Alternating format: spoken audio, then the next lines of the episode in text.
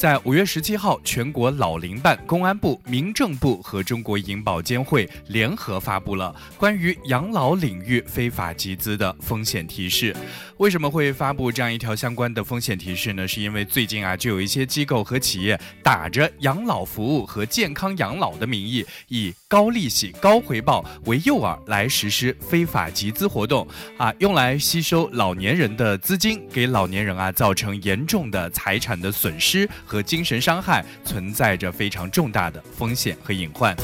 所以我们在今天节目的一开始呢，也要提醒大家，广大老年人和家属朋友一定要提高警惕，增强风险防范意识和识别能力，自觉远离非法集资，防止啊咱们的利益受损。好，今天节目的一开始，我们首先来关注一下养老领域的非法集资有哪一些不同的表现形式呢？首先就是以提供养老服务为名的非法集资，这个很好理解啊，就是有一些机构呢，明显超过床位的供给能力来承诺他们的服务，并且呢，用办理贵宾卡、会员卡、预付卡或者是预交养老服务费用这样一些名义，向会员收取高额的会员费、保证金，或者是为会员来进行会员。卡充值这样一些形式呢，来进行非法集资。第二呢，就是以投资养老项目为名义来进行非法集资。有一些机构呢，或者是企业啊，就打着投资、加盟、入股养生养老基地，与销售啊虚构的养老公寓，或者是长期出租养老床位、销售养老公寓使用权等名誉啊，再通过返本销售、售后返租、约定回购、承诺高额利息以及私募基金等形式呢，进行非法的集资。好，第三就是以销售老年产品为名来进行非法集资。一些企业呢，并不具有销售商品的真实内容，或者是不以销售商品为主要目的，采取商品回购、寄存代售、消费返利、免费体检、免费旅游以及赠送礼品、会议营销、养生讲座、专家义诊等方式进行欺骗和诱导老年群体来实施非法集资的行为。好，第四点呢，就是以宣称以房养老的名义呢来进行非法集资。有一些企业呢，就以非法占有为目的，打着以房养老的旗号，通过召开推介会、社区宣传等方式，诱使老年人朋友签订借贷或者是变相借贷、抵押、担保等相关的协议，来抵押咱们的房屋，获得出借资金，再把他的资金啊购买其理财产品，并且呢承诺啊给付高额利息，这样一些方式呢来。进行非法集资。好，对于刚才我们所说到的一些不同名义、不同方式的一些非法集资，我们老年朋友都会遇到什么样的一些风险情况呢？我们接下来和各位一起来继续分享。首先呢，就是企业和机构他们所承诺的高额利息啊，主要是来源于老年人缴纳的费用啊，是属于拆东墙补西墙的。而多数企业不存在与其承诺回报相匹配的正当服务实体和收益，资金运转呢也会难以继续的维系。高额利息。啊，是欺欺诈的这样一个噱头，一旦资金链断裂的话呢，高额的利息就没有办法进行兑付了，本金啊也难以追回。而有一些机构和企业呢，超出可持续盈利水平，承诺还付本息啊，这个以高额利诱啊，以高额利息为诱饵，骗取老年人的钱财，大量来自于社会公众的资金啊，难以得到有效的监管，由发起机构进行控制，存在着转移资金、卷款跑路的风险。好，第三点呢，就是咱们的老年朋友呢，他们的养老需求是没有办法进行满足的啊。机构呢或企业是以欺诈诱骗的方式骗取老年朋友的信任，向老年朋友啊承诺高端养老服务，或者是销售养老产品，往往呢没有办法达到预期的效果，老年朋友的养老需求呢没有办法得到有效的满足。所以在今天节目的一开始，我们要提醒大家，按照《防范和处置非法集资条例》等有关规定，对非法集资人、非法集资协助人将严肃追究法律责任，参与非法集资。风险自担。请广大老年朋友和家属呢一定要提高警惕，增强风险防范意识和识别能力，并且呢要自觉远离非法集资集资，防止咱们的利益受损。如果咱们发现涉嫌违法犯罪线索呢，可以积极的向有关部门来进行举报。接下来我们来关注一下咱们江苏居民生活当中的低保问题。啊，很多朋友都在问这样一个问题啊，就是咱们的江苏居民生活困难的话，可以申请低保吗？家庭情况要符合哪一些条件才可以申请呢？低保对象可以有存款吗？低保有没有名额的限制呢？接下来我们再啊，根据江苏省民政厅对于这样一个工作规程进行的详细解读，来和各位仔细了解一下。首先，第一个问题就是哪一些对象可以申请低保呢？一般来说呢，共同生活的家庭成员人均收入低于户籍所在地最低生活保障标准，并且家庭财产状况符合户籍所在地相关规定的家庭啊，都可以来申请低保。什么叫做单人保呢？家庭人均收入在最低保障生活标准两倍以内，家庭成员当中一二级重度残疾人和三级智力、三级精神残疾人以及重特大疾病人员，可以参照单人保来纳入低保。如果名下拥有汽车、大型农机具以及经营性船舶的，是不可以申请低保的。但作为唯一谋谋生工具的小型经营性的车辆、残疾人功能性补偿代步机动车啊，这样一些车款呢，是除此以外的。啊，还有些小伙伴有这样的疑问啊，就是咱们的名下登记有两套住房，可以申请低保吗？非因拆迁原拆迁原因拥有两套以上住房，并且人均面积超过当地住房保障标准面积两倍的，是不可以申请低保的。在申请前一年或者是享受低保期间呢，购买商品房或者是新建住房的，也不可以进行申请。低保对象可以有存款吗？这个答案呢是可以，但是啊，家庭人均金融资产呢应该不超过当地同期年最低生活保障标准的三倍。好，具体怎么来办理低保呢？啊，按照申请、受理、审核、确认等基本程序进行办理。申请人呢可以到乡镇街道经办机构提交身份证和家庭经济情况核对授权书一证一书，填写申请表啊，诚信声明家庭收入以以及财产和其他必要的情况，积极配合开展家庭经济状况的调查。开展网上办理的地方，还可以提交在线的申请，一般呢不超过三十个工作日就可以办理完成了。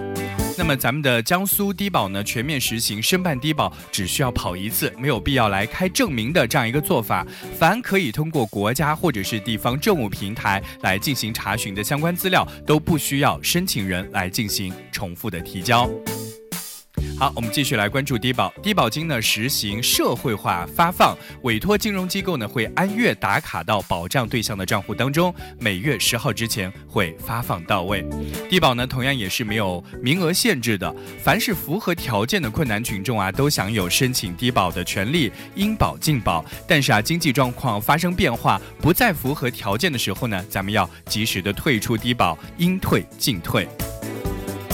当然，我们在这里也要提醒大家啊，这个采取虚报、隐瞒、伪造等手段来骗取最低生活保障资金和救助物资的，由民政部门决定停止最低生活保障待遇，责令退回非法获取的最低生活保障资金和救助物资，可以处以非法获取物款价值一倍以上三倍以下的罚款。有关机构呢，将会啊根据他的相关信息啊记入个人信用记录，构成犯罪的会移交司法部门依法。追究法律责任。我们都知道，每一天早晨的这个时光真的是非常的宝贵。就拿我来说吧，每天早晨可能刚睁眼、刚起床，就立刻刷牙洗脸，然后冲到单位里面来上早班。但是对于一些小伙伴来说呢，他们就有过这样的言论。他说：“我如果每一天早晨不化妆出门的话呢，我会觉得没有人会注意到我啊。但是如果我今天早上早起两个小时的话呢，一定会去选择一个最好的妆容。这样的话呢，我就会发现身边所有。”的人对我的态度都会变好。确实，怎么样来变美已经成为越来越多普通人的追求。我们打开微博，和容貌焦虑这四个字相关的啊数十条话题可以说是频频登上热搜，阅读的总量呢也超过了十亿次。比如说这个熬夜秃头要植发，再瘦几斤穿衣服会更好看，皮肤不够好怎么办？哎，这些啊都是常常登上热搜的一些词条。所以呢，现在对于颜值的需求，就让着颜值经济生态圈不断的丰富。从一键美颜的手机，再到美妆护肤，再到啊健身塑形，到整形医美，年轻人啊讨论着如何变得更美的同时呢，也有人看到了所谓的颜值及生意。根据一个不完全的调查，在九五后的年轻人当中，有将近八成的人表示：“哎呀，我有容貌焦虑，总觉得自己不够好看。”哎，其中呢，对自己的容貌非常不满意，需要啊很多医美项目来提升颜值的重度焦虑者呢，占到了百分之四点五。而这样一个数据呢，在男性和女性的比例上呢，最近也有一个很意思的、很有意思的发现，就是最近这些年来啊，其实有越来越多的男性更愿意来为脸砸钱。比如说，从二零二零年到二零二一年，男士专用品牌的同比增速呢就达到了百分之五十六。二零二零年男性医美消费平均客单价呢是女性的两点七五倍。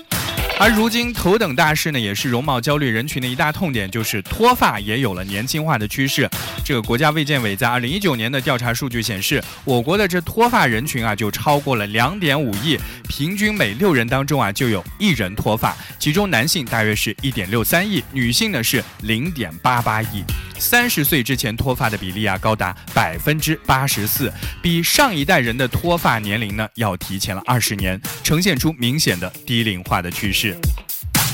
所以呢，根据这样一个现象，哎，这个毛发产业在咱们的中国就发展特别的迅速。据预测啊，未来中国的假发市场的行业规模大约是两百五十亿元到三百五十亿元。最近这几年，中国植发行业的用户呢就保持着百分之六十到百分之八十的增长幅度，而植发产业二零二零年时的市场规模呢就已经突破了两百亿元。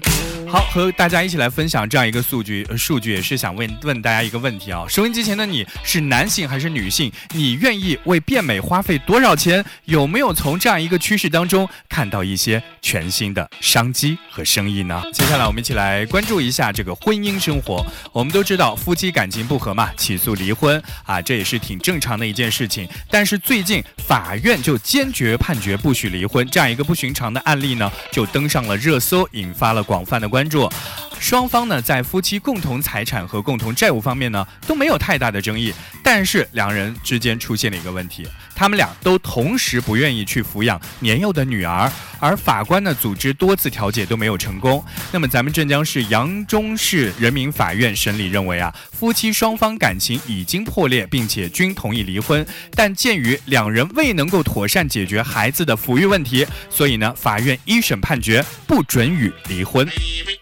哎呀，有人就说了，这夫妻两个人感情破裂，不就满足了离婚的法定条件吗？怎么现在还要加上一个明确子女抚养权的条件呢？啊，扬州法院的判决啊，看起来是给申请离婚的当事人额外设置了门槛，看起来超出法律范畴的理解和操作呢，妨碍了涉案夫妻的离婚自由，其实啊是不对的，啊。不准许不养孩子的夫妻离婚呢，就体现了法官对于婚姻关系、离婚义务的完整准确的理解，有利于当事人处理好抚养子女这一离婚之后的最大善后问题，也有利于保护未成年人的权益。不仅彰显了司法的温度，同时呢，也彰显了司法的理性。我们都知道，离婚判决的功能呢是尊重离婚自由，把夫妻双方从破裂的婚姻关系当中解放出来，让他们开启全新的生活，并且呢，本着自愿、最有益于未成年人健康成长等原则来解决好未成年子女的抚养和财产分割的问题。那么，未成年子女抚养问题呢，虽然并不是离婚的标准和条件，但却是法官在判决时必须要妥善处理的一个重要内容。如果因为一个判决解除了夫妻的婚姻关，关系却把孩子置于一种糟糕的成长环境当中，那么这样的判决呢，绝对是有失偏颇并且有缺陷的这样一个判决，是不负责任的判决，甚至可以说是失败的判决。而这样的判决呢，也不符合法律的本意，背离了离婚裁判的价值取向。